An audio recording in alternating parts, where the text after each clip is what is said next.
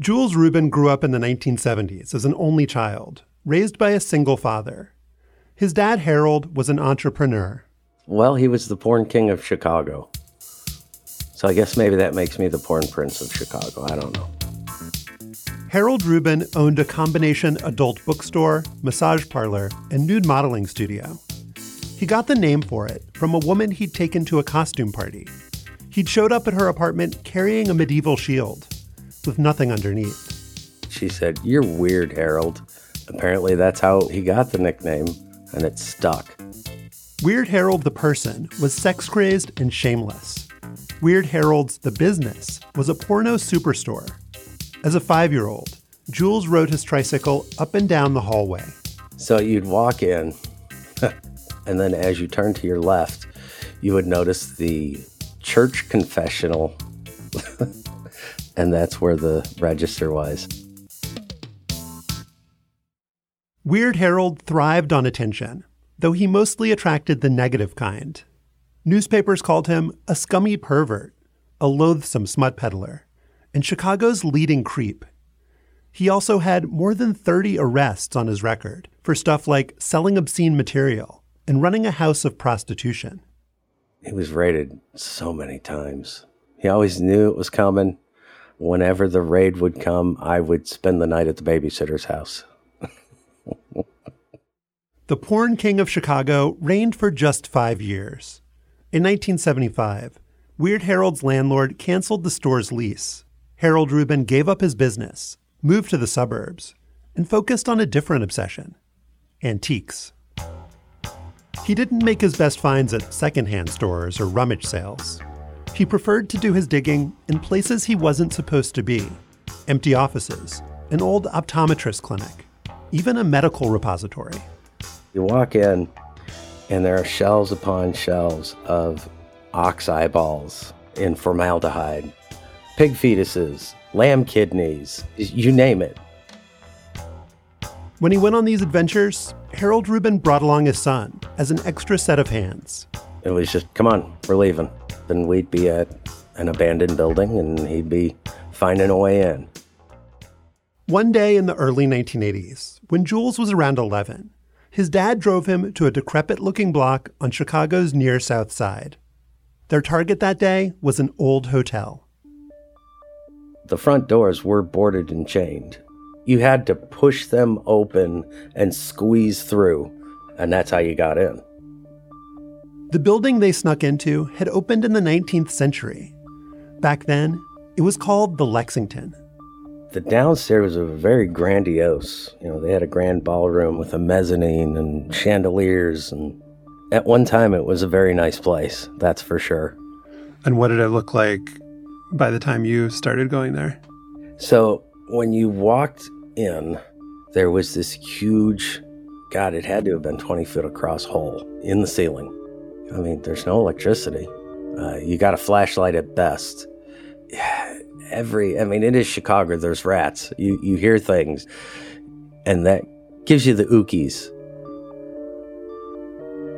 Jules and his father moved from floor to floor, taking inventory, just like they'd done in so many other abandoned spaces. To me, the hotel was just another building. And I think for him, uh, it was just another building until he found out that it wasn't. And once he realized that history's crime boss stayed here, that just lit the fire. The crime boss who stayed at the Lexington was the notorious Al Capone. Harold Rubin had stumbled into the former headquarters of a criminal icon. When he discovered that, he began to wonder what treasures had America's most fabled gangster hidden away? You're talking about a, a place that housed Al Capone on a regular basis, so there's got to be something down there. He wouldn't be the only one who thought there were secrets stashed inside the Lexington Hotel. In 1986, a TV special would fuel a nationwide frenzy over Al Capone and the bounty he may have left behind.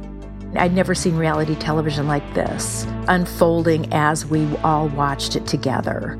We didn't know if we were going to find bodies We didn't know if we were going to find tunnels. We didn't know if we were going to find riches. You find the map with the X on it, you want to know what's under that X.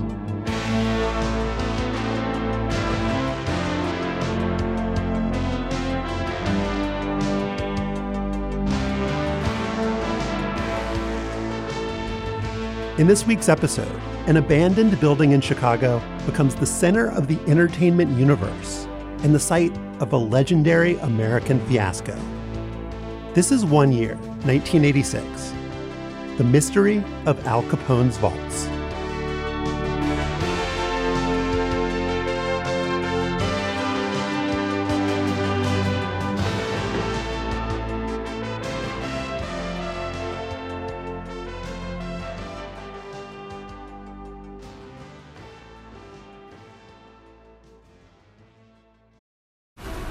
This episode is brought to you by FX's The Veil, starring Elisabeth Moss. FX's The Veil is an international spy thriller that follows two women as they play a deadly game of truth and lies on the road from Istanbul to Paris and London. One woman has a secret, and the other has a mission to reveal it before thousands of lives are lost. FX's The Veil, now streaming, only on Hulu.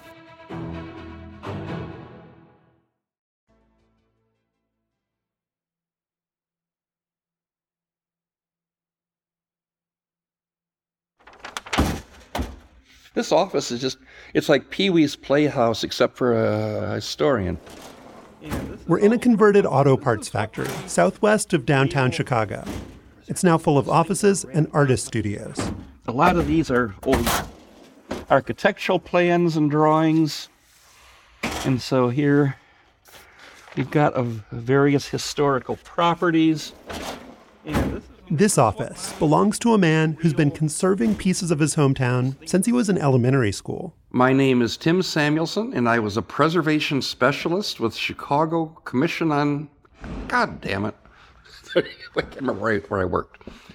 Tim worked at the Commission on Chicago Landmarks back in the 1980s.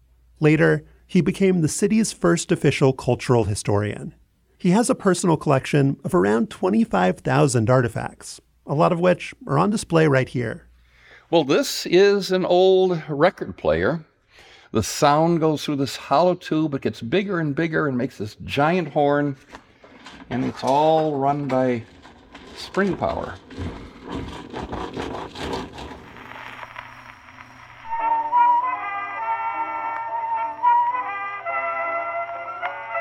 And that's the kind of thing that Al Capone might listen to for entertainment up in his room in the Lexington Hotel. It's probably about the right date.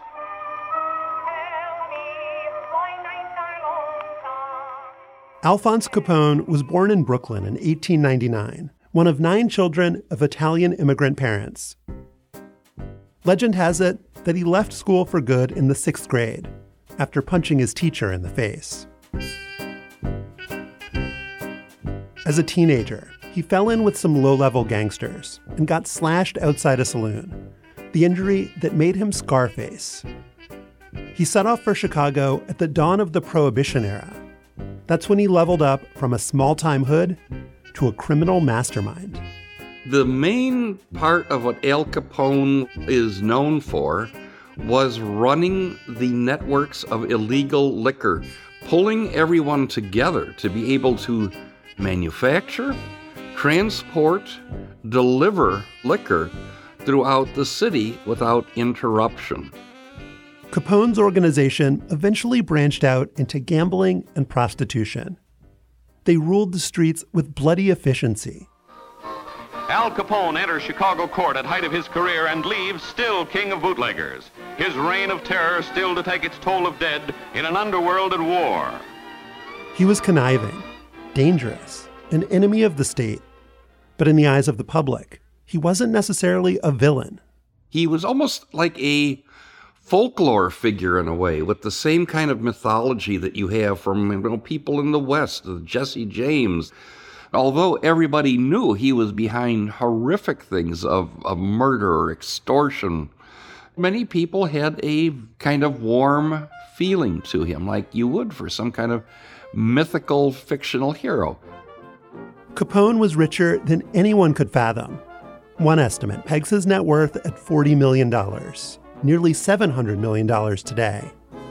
He wanted the world to see that wealth, spending big on diamond jewelry, silk suits, and a bulletproof Cadillac. The entire car throughout is steel lined. The glass on the windshield is one inch and a quarter thick. All the while, Capone presented himself as a man of the people. He ran a soup kitchen for the needy and lived in a modest two flat apartment building on the south side. His headquarters was seven miles away at the Lexington Hotel on Michigan Avenue and what's now called Cermak Road. All right, so what are we seeing here? Okay, so now we are at a mouth of an alley that originally served the Lexington Hotel. Tim took us over to Michigan and Cermak and told us what the Lexington looked like when it was first built. A 10 story 1890s building. It was really dignified when it was new, reddish terracotta in ornamental designs.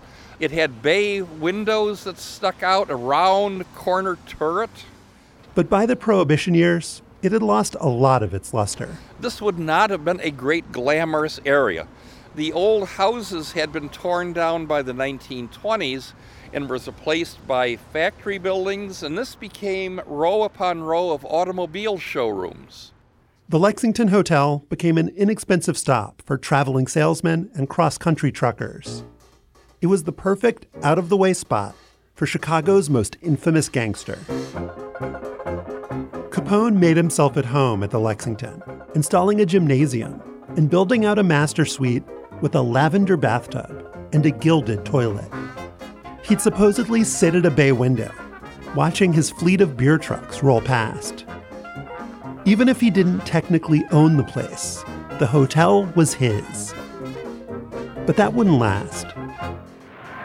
Al Capone goes to jail. The federal government strikes its first telling blow at the underworld by convicting public enemy number one on income tax frauds. Capone went to prison in 1932, eventually ending up on Alcatraz Island. He got released after seven years when he was diagnosed with syphilis of the brain. Capone died in 1947 in Miami Beach. He was 48 years old. In Chicago, the Lexington Hotel continued its own decline. Capone's former stomping grounds became a 400 room brothel, then a flophouse. In 1980, the gas and electricity got shut off for non payment, and a judge evicted the last 150 tenants.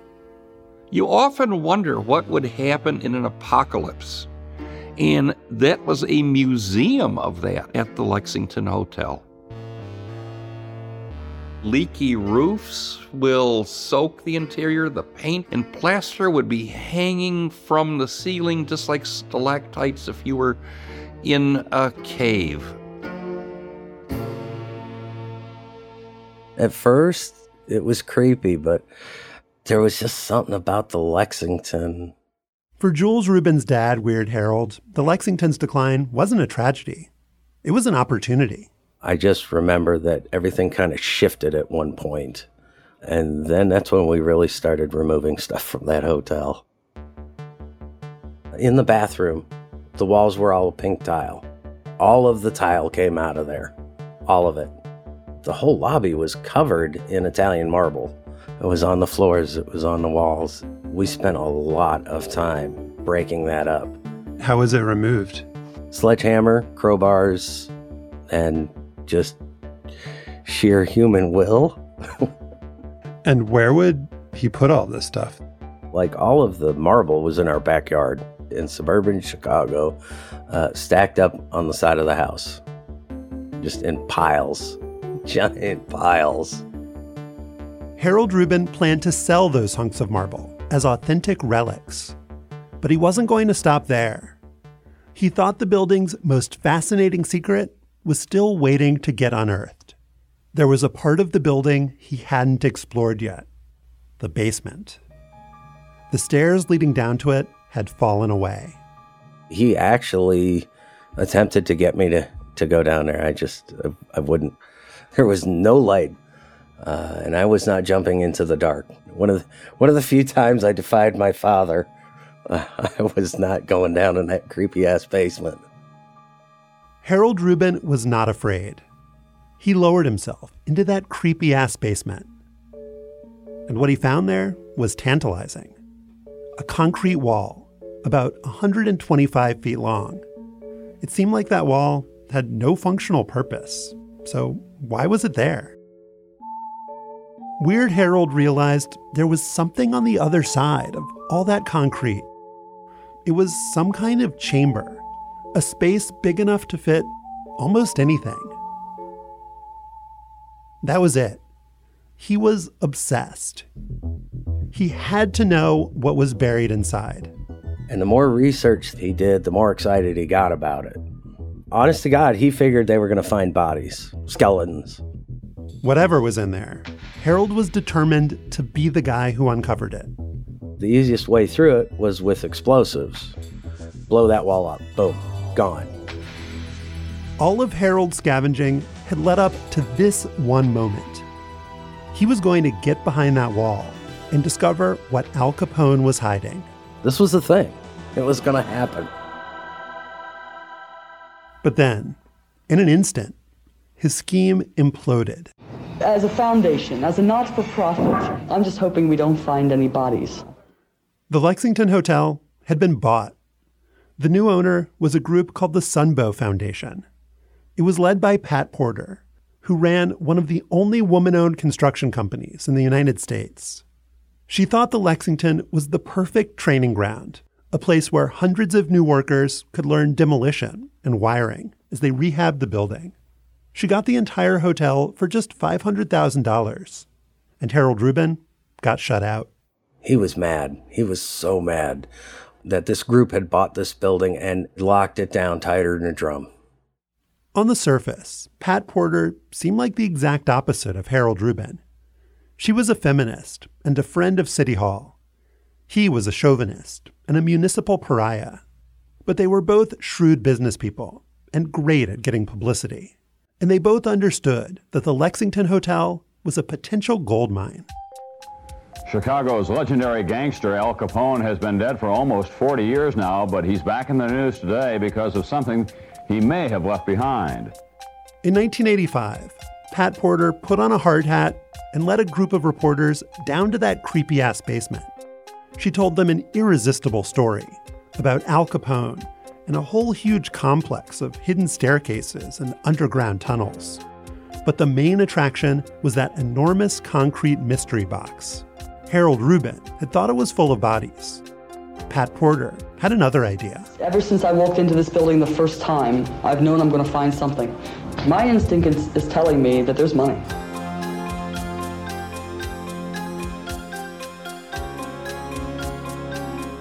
We'll be back in a minute.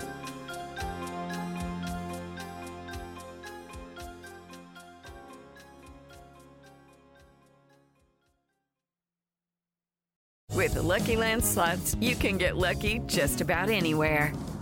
This is your captain speaking. Uh, we've got clear runway and the weather's fine, but we're just going to circle up here a while and uh, get lucky. No, no, nothing like that. It's just these cash prizes add up quick. So I suggest you sit back, keep your tray table upright, and start getting lucky. Play for free at LuckyLandSlots.com. Are you feeling lucky? No purchase necessary. Void where prohibited by law. 18 plus terms and conditions apply. See website for details.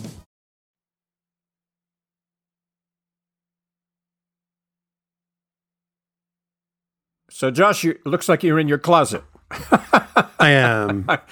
you know. That's all right. Doug Llewellyn knows how to look good on screen. In the 1980s, he had the best hair on daytime television. One reporter called it a hairdo you could surf on.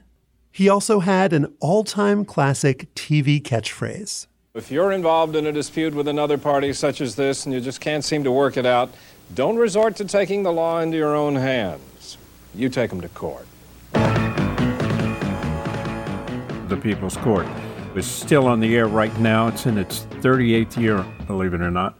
As the reporter on the People's Court, he helped transform rinky dink disputes into TV drama. But that wasn't his only job. He ran a television production company on the side, and he was always on the lookout for his next big project. My partner and I were sitting in our office in Los Angeles one morning. We were going through the newspaper, and there was an article talking about vaults belonging to Al Capone, supposedly had been discovered in Chicago. And my partner and I decided, let's look into this. That article said one person controlled access to Capone's former headquarters Pat Porter of the Sunbow Foundation. We approached her and said we would like to explore to see if there really was something there. And I arranged to meet her. She showed me around the building, and the more she talked about it, the more sense it made that there could be material that Capone and his men left in there. Could be money, could be bodies, could be guns, could be whatever. It sounded logical. Doug Llewellyn and his business partner made an agreement with Porter. They would try to sell a TV special about busting into Al Capone's secret stash. If they got a deal, they'd give the Sunbow Foundation a chunk of the broadcast proceeds. So we put together a dynamite presentation reel all about Prohibition era, you know, Chicago in the 1930s when Capone was there, and the magic of, of what a show like that could be like. Llewellyn was feeling good when he took his sizzle reel to New York and made his pitch to ABC and NBC. Both networks were intrigued at first, but they got hung up on the same question. How could they know for certain that there was something exciting inside that chamber in the Lexington Hotel. The truth was that they couldn't know. That wasn't what the networks wanted to hear. We couldn't get anybody interested for some reason or other. It just didn't fly. So it looked like Al Capone's secrets wouldn't get laid bare on national television. But then Llewellyn heard about one more potential buyer. Someone did mention to us about a new company that had started in Chicago called Tribune Entertainment. At the time, it was essentially a startup within a very large media company, the large media company being Tribune Broadcasting. Alan Grafman joined Tribune Entertainment in 1983. As director of business affairs, he was left with a big task to create, develop, produce, and distribute television programming that our stations could play and also that we could make money. He was looking for something big and splashy. At the time, the crown jewel in Tribune Entertainment's portfolio was the least sexy show on television the U.S. Farm Report. Yes, it's our annual tuxedo show because last Saturday night we were in Bismarck, North Dakota, where the nation's four outstanding young farmers were named. Back in L.A., Doug Llewellyn got a tip that Tribune was hungry for a new idea. And they said, You guys got to pitch this to the people in Chicago. So we did exactly that. We went in and uh, gave them our dog and pony show, and boy, they went for it. This was better than anything we had. What was in the basement behind this wall of concrete? The potential that there might be something really interesting just lit my imagination. They said, This is, you know, it's a Chicago story. This will be sheer magic. And we decided if we could do this, we would have to blast the vaults open and do it on live television. You know, a tape show, it would have been a history of Al Capone in Chicago. This was the mystery of Al Capone's vaults. What's in there, ladies and gentlemen? Tribune Entertainment agreed to finance a two hour TV special they paid Doug Llewellyn's company $900,000. Pat Porter and the women of the Sunbow Foundation got $50,000 and 1% of the royalties. Since the big broadcast networks had rejected the special, the mystery of Al Capone's vaults would be televised in syndication. That meant Tribune Entertainment would sell the show to local stations all over the country. It was up to Doug Llewellyn to make sure they had something to sell. We went back and forth to Chicago probably 15 times from Los Angeles doing research. There was just so much work to be done. The mystery of Al Capone's vaults wouldn't just be a live excavation. There would also be documentary segments on the history of gangland Chicago. The producer sat down with people who knew Capone, journalists who'd covered him, and experts like Tim Samuelson. It was a normal day at the Landmark Commission office, and I get a telephone call from a production company. Tim's job at the Commission on Chicago Landmarks didn't typically involve consulting on flashy TV specials, but he was happy to help, so long as he could remain honest to his profession. I have to tell the truth. The historian's not going to make things up. Well, some of them do, but I try not to. Tim knew everything there was to know about the Lexington, so he gave tours to the producers and anyone else who needed a guide. One time they made an appointment and they didn't tell me what it was. And so I dutifully went down there. And who is there but the famous psychic Irene Hughes? In Chicago, psychic Irene Hughes has received commendations from police for her efforts in helping them solve no less than 15 murder cases. So we go wandering through the building, and there was this round hole, like a manhole cover, in the basement floor. And she said, There is something of Capone underneath there. And I said, Well, Miss Hughes, that is the cover for the sewage ejector. If anything of Capone survives down there, you want to steer clear of that. Another time, the producers asked Tim to hurry over because they discovered a torture chamber. And I said, Torture chamber? This is the electrical closet. This is where the fuse boxes were. Oh, come on, folks. Tim thought the psychic and the torture chamber were harmless diversions. But he did see a more fundamental problem with the mystery of Al Capone's vaults. It wasn't like those vaults were a complete mystery. In Chicago, it was very common to, when you were building a building, you would build a space for storage or delivery of coal under the public sidewalk. That storage space was known as a Chicago Sidewalk Vault. Tim felt certain that was the kind of vault in the basement of the Lexington. The thing about a sidewalk vault is it can be a bit of a problem over time if it's not well maintained. These sidewalk vaults would start to leak. When that happened, workers would typically cave in the vaults and fill them with whatever they could find slag that comes from the old steel mills, dirt, uh, construction rubble from a demolition site. So now the sidewalk vault is gone. In other words, an old Chicago sidewalk vault wasn't like a bank vault. It was more like a garbage dump. And I even tried to tell them, but, well, they didn't listen to me you know, he was one opinion. There were, I'll tell you what, we brought in very high, high class X-ray equipment to try and penetrate through the walls to see if we could find anything. It wasn't conclusive.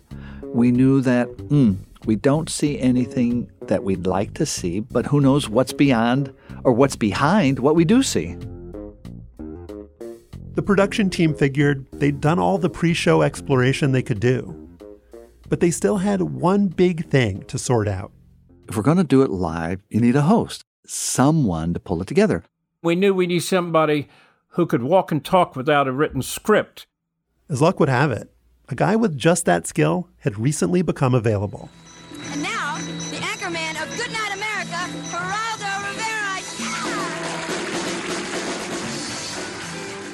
Geraldo Rivera had a reputation for taking on stories that other reporters wouldn't touch.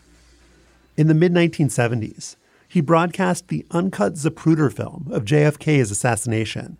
Later, as a correspondent for ABC's 2020, he did the first network news report on the AIDS crisis. The story of the birth and malignant spread of the killer disease may seem like a scenario from some horror movie, but this is real life.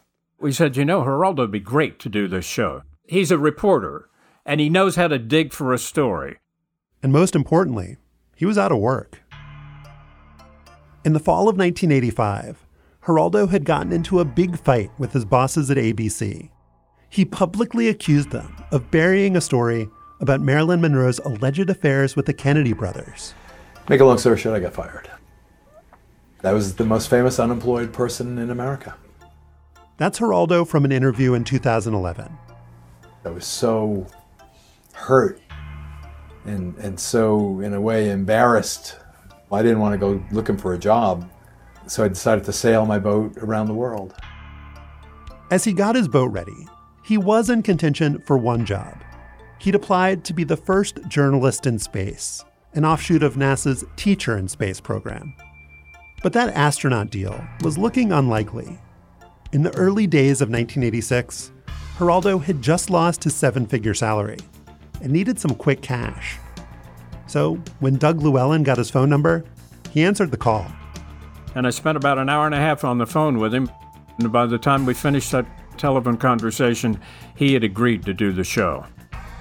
Geraldo's fee was $50,000, the annual cost of maintaining his sailboat. As soon as he signed the deal, he disappeared onto that boat for more than a month. When he finally made it to Chicago in March of 1986, there were five weeks until the show went on the air. Geraldo cut his hair, trimmed his mustache, and got to work hyping the project. Scarface Al Capone may have built it, and nobody knows what's in it. Some say money. Some say bodies. Some say it's booby trap, and we're going to open it. So we were really, really baiting the audience early on. Joni Bahak was the publicist for the mystery of Al Capone's vaults. And it was my dream assignment. I remember before the broadcast actually aired, I was having dinner with a friend at a Mexican restaurant and everybody was talking about where they were going to be to watch the show. And that's sort of when I knew that it was on everybody's mind. There are TV production crews here. There are federal tax agents. There may even be a few ghosts here waiting to see what happens when they crack that safe.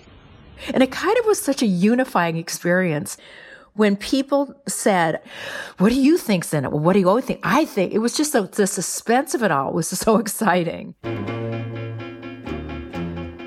There was a lot riding on that vault in the Lexington Hotel. For Geraldo, this was his chance for a big comeback to prove that he was still a star and to show his old bosses at ABC that firing him had been a huge mistake. So he had a lot of skin in the game with this broadcast, and he knew it was a risk. Tribune Entertainment's Alan Grafman was feeling the pressure too. Tension mounted day by day. I don't know how else to say it. We had a million bucks in the project. We had sold it to 190 stations, sold it internationally to 20 countries. How much experience did you have with live television? None.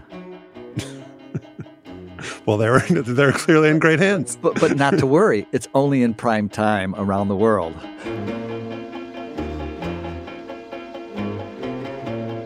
Let's take a quick break.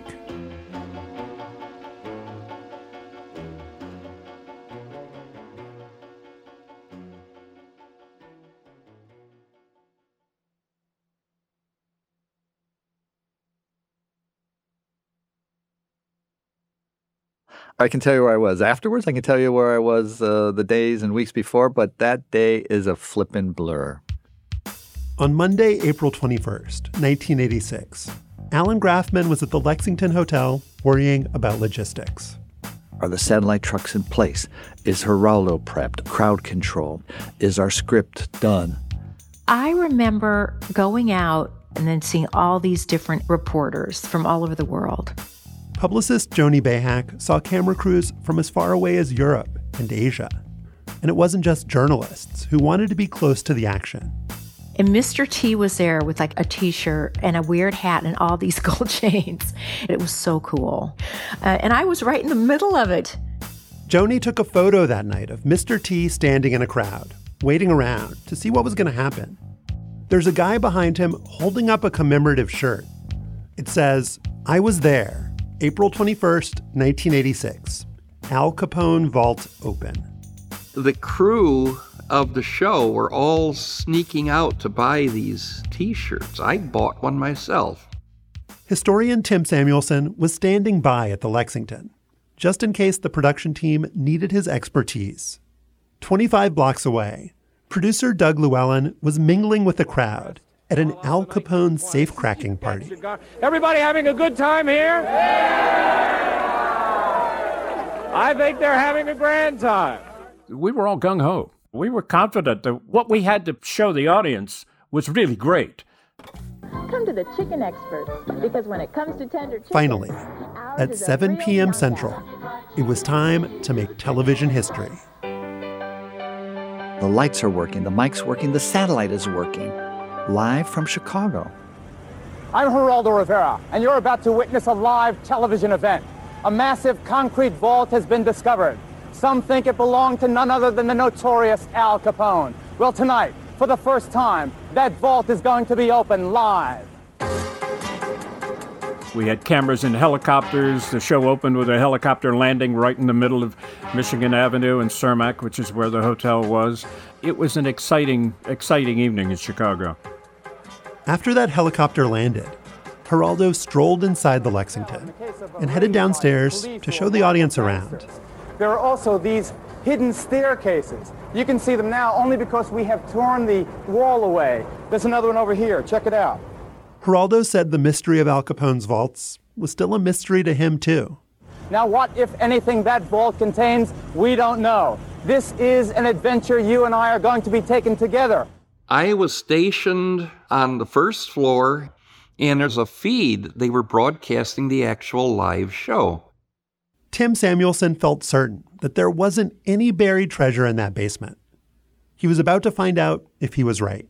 I'm s- sitting and watching the monitor. They're going to drop the first section of wall. But now we are ready to tear this massive slab away, and we're going to do it with the help of a miniature bulldozer. Believe it or not, we've lowered one into the basement. This was just phase one of a multi part construction project.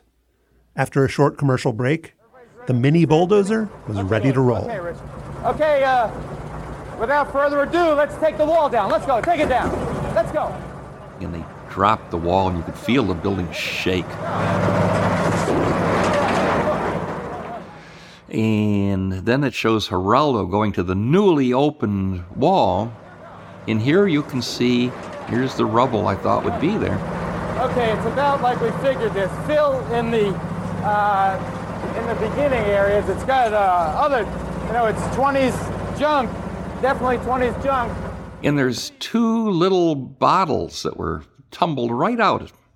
And Geraldo picks up these two little bottles and says, We found some old stuff already. I think uh, uh, it's a Prohibition gin. It's uh, Capone's bathtub gin. Now, before To viewers at home, these dusty bottles look like a promising start.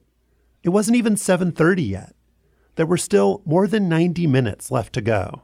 Well, then I get called from upstairs. Tim, Tim, you know old bottles, don't you? Well, yeah. Come down here. So now I'm in the basement at the scene of action. And here were two little bottles dated 1948.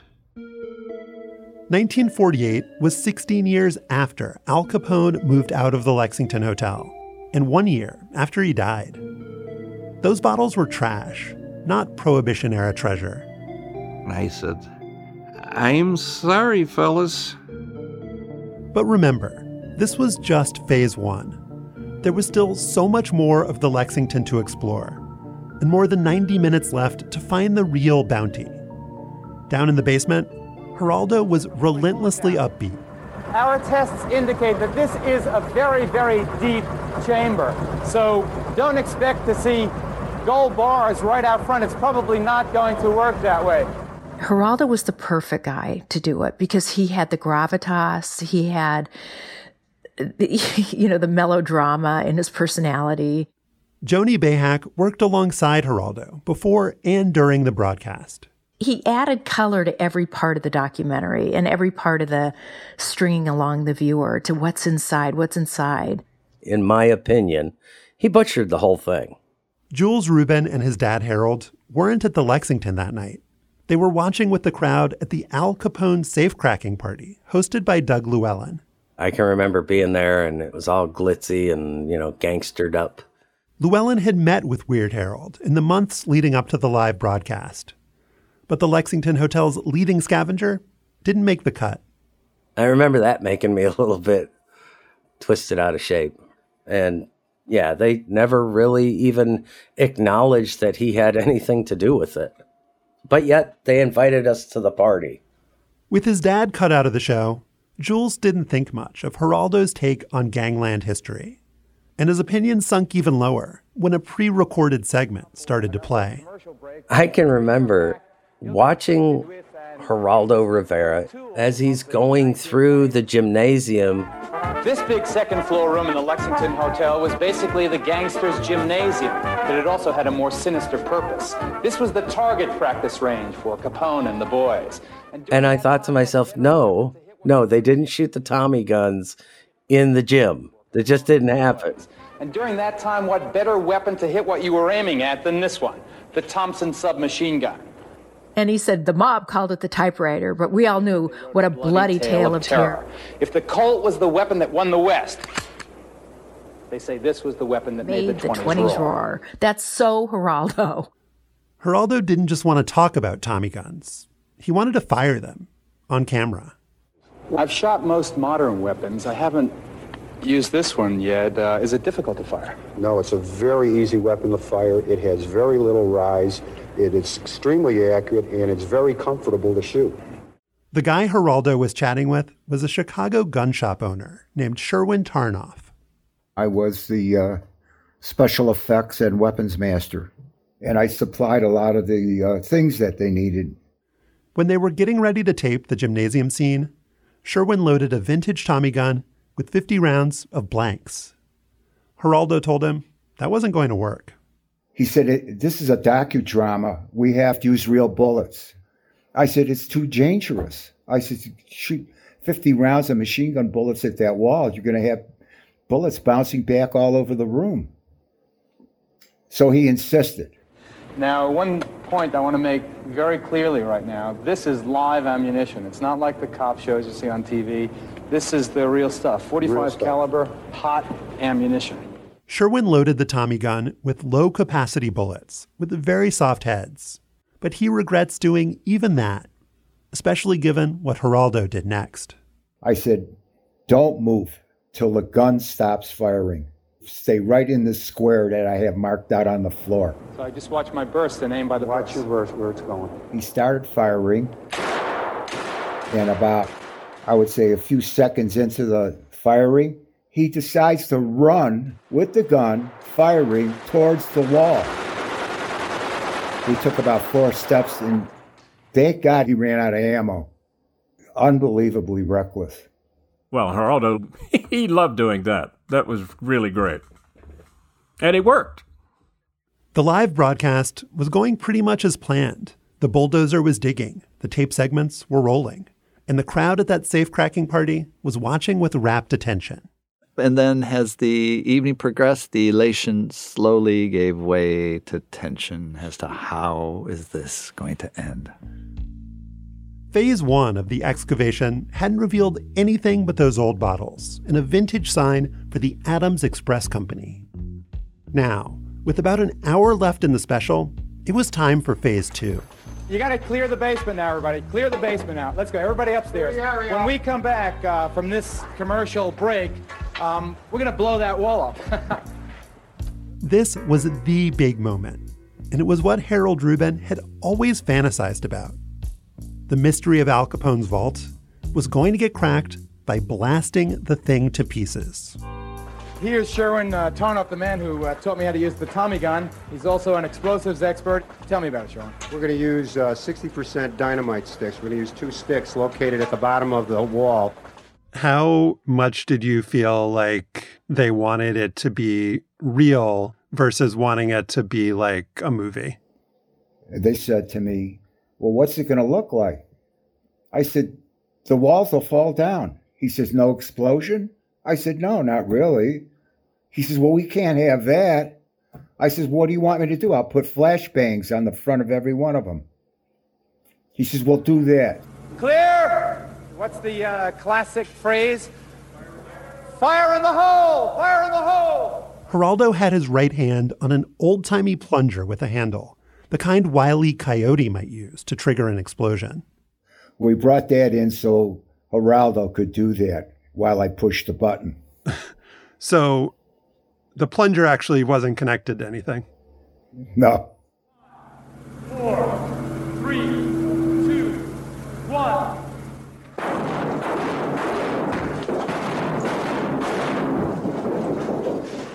The flashbangs went off. The wall toppled over and when the dust cleared, there was a whole lot more debris. We're, we're digging in, we're getting there. we're finding out what's happening. All of that shoveling turned up Jack Squat. Not even any more bottles. It was over.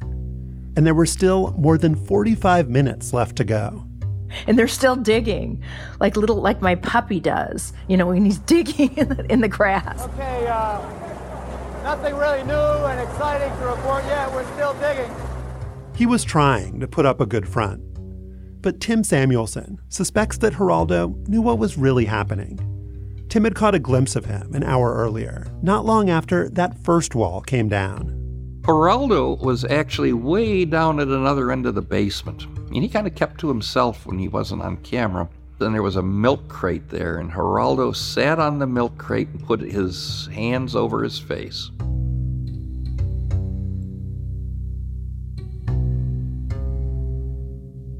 There were still more pre recorded segments left to run on various people Capone had killed in the gangster's final days in Miami. Every time Geraldo came back on the air after one of those taped bits, he sounded more defeated. I don't quite know how to tell you this at uh, eight minutes to the hour, but we found another wall in there. There wasn't anything behind that wall either. We didn't find bodies or we didn't find money. There really, technically, was not much there. Wasn't anything there. There was a bottle. A bottle, yes, you're right. Had you talked in advance about if there's nothing in the vault, then here's how we should play it? Not really. That's one thing we did not do. All right, come here, guys. Come here.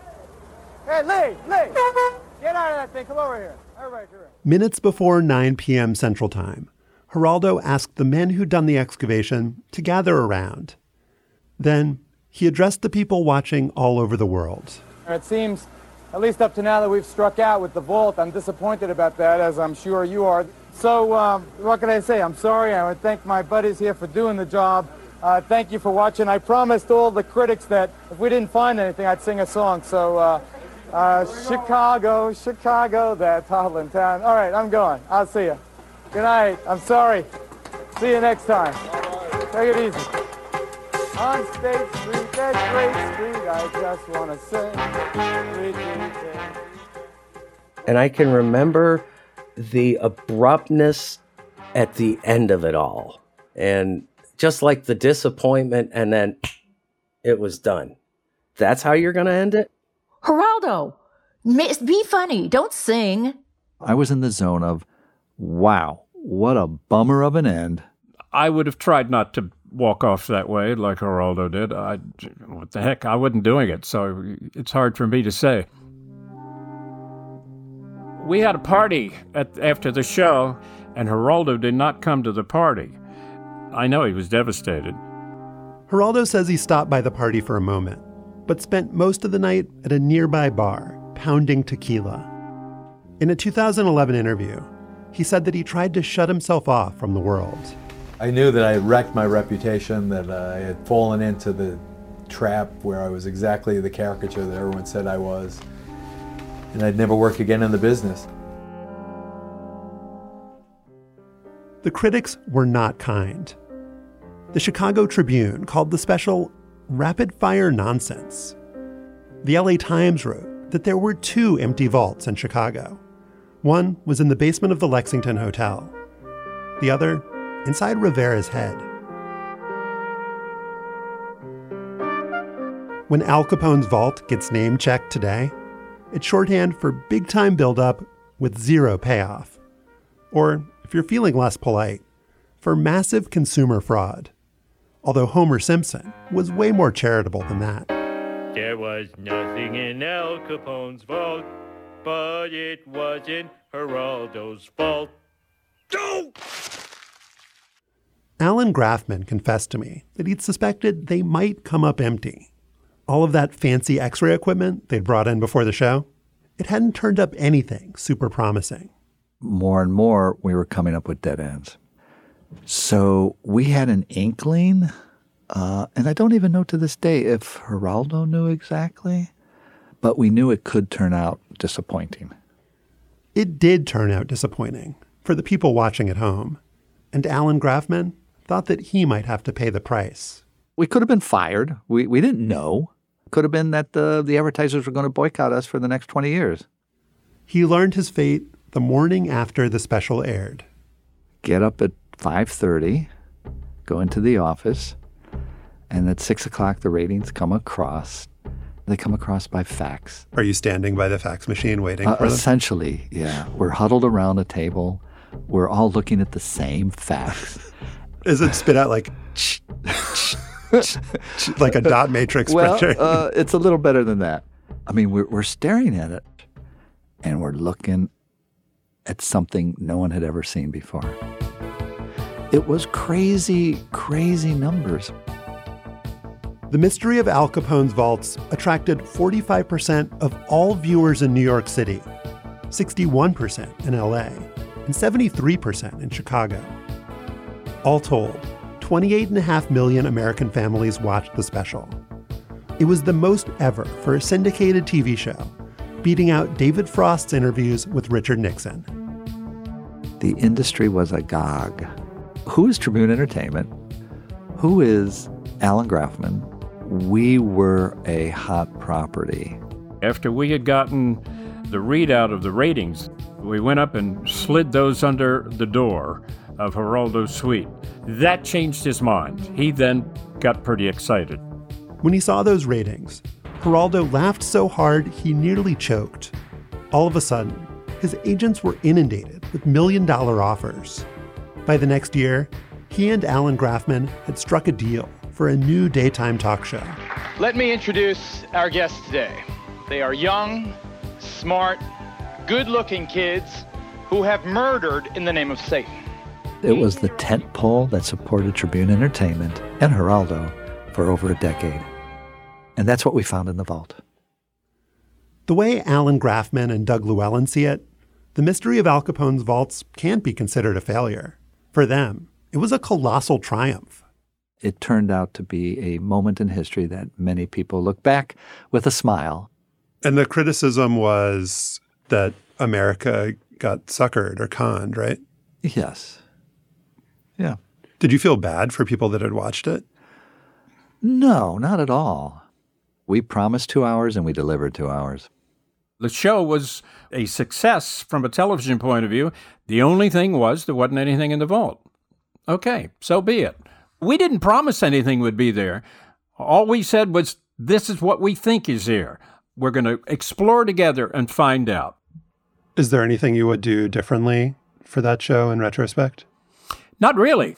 I think we did the best we could, uh, and I wouldn't have changed anything, quite frankly. When Harold Rubin died in 2007, he was still bitter that his own quest to profit off the Lexington Hotel got cut short. It's one of those things in life that, to me, it's tragedy, minor tragedy, but a tragedy. It was a tragedy for my father.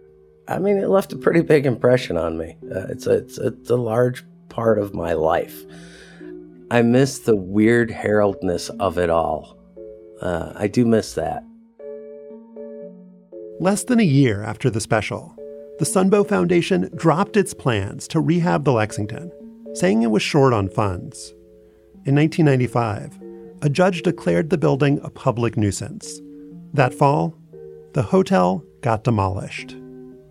An architect who studied it before it met the wrecking ball didn't find any secret tunnels or hidden staircases. Let's see what it says here. Leasing office.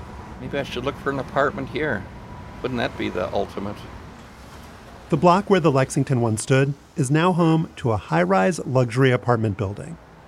When Tim Samuelson took us to the neighborhood earlier this year, he couldn't help pointing out everything that had changed. Here in the corner is a grocery store, the South Loop Market. That's where the old Lexington drugstore used to be. So if we walk down the side here and go halfway through, there's a doorway here. That would be about the location of where there was an alley. Tim started rooting around to see if there was anything left of Al Capone's old headquarters. All right, so now here we're amidst a row of dumpsters. Now they probably have pretty good security on this, so I doubt we'll get in there, but we can try it. Let's walk around back, and at least we'd be kind of near where we want to be. But now we're at the end of the parking garage, and actually, where this is what the alley used to go through. It's gone now. So, anyway, here's an open door that leads into the side of the Lexington Hotel. Let's see where it takes us. Look at all these doors. Is this open? I could tell you what we found on the other side of that open door. But maybe some mysteries are better left unsolved.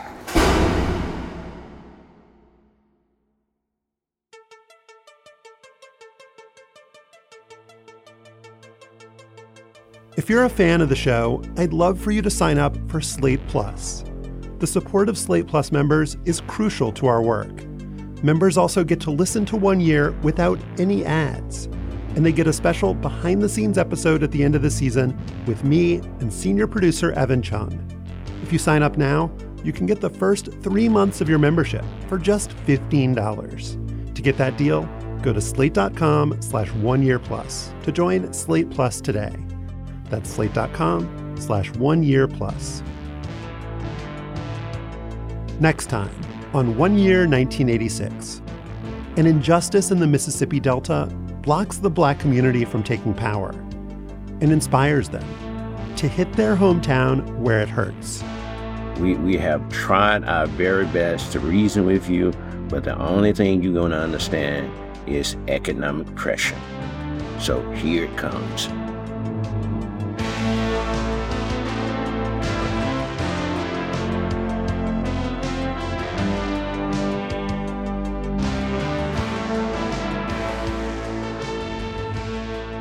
One Year is written by me, Josh Levin. Our senior producer is Evan Chung. This episode was produced by Sam Kim, Derek John, Sophie Summergrad, Madeline Ducharme, Evan Chung, and me.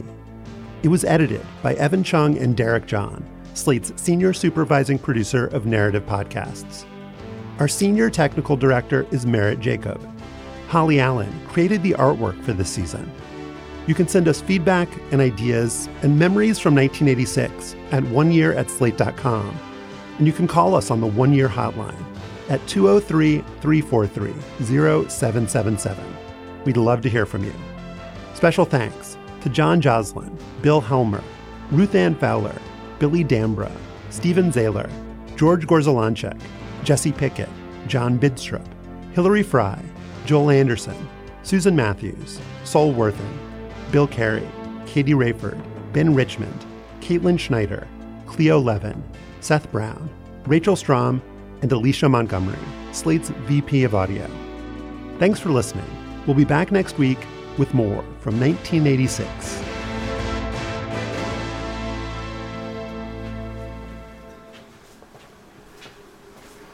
We are probably pretty close to the exact area where the doorway that was bricked up, that they broke open for the television show, was right here. We're standing right at the spot.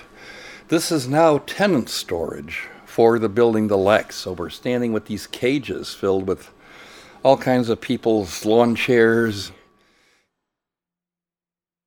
Save big money when you start your next project today at Menards. Check out our great selection of garage and utility lighting options in stock, ready to take home today. We carry everything to help you illuminate whatever project you're working on. Shop garage and utility lighting products in store at your nearest Menards. You can also view all of our entire selection of lighting options today on menards.com. Save big money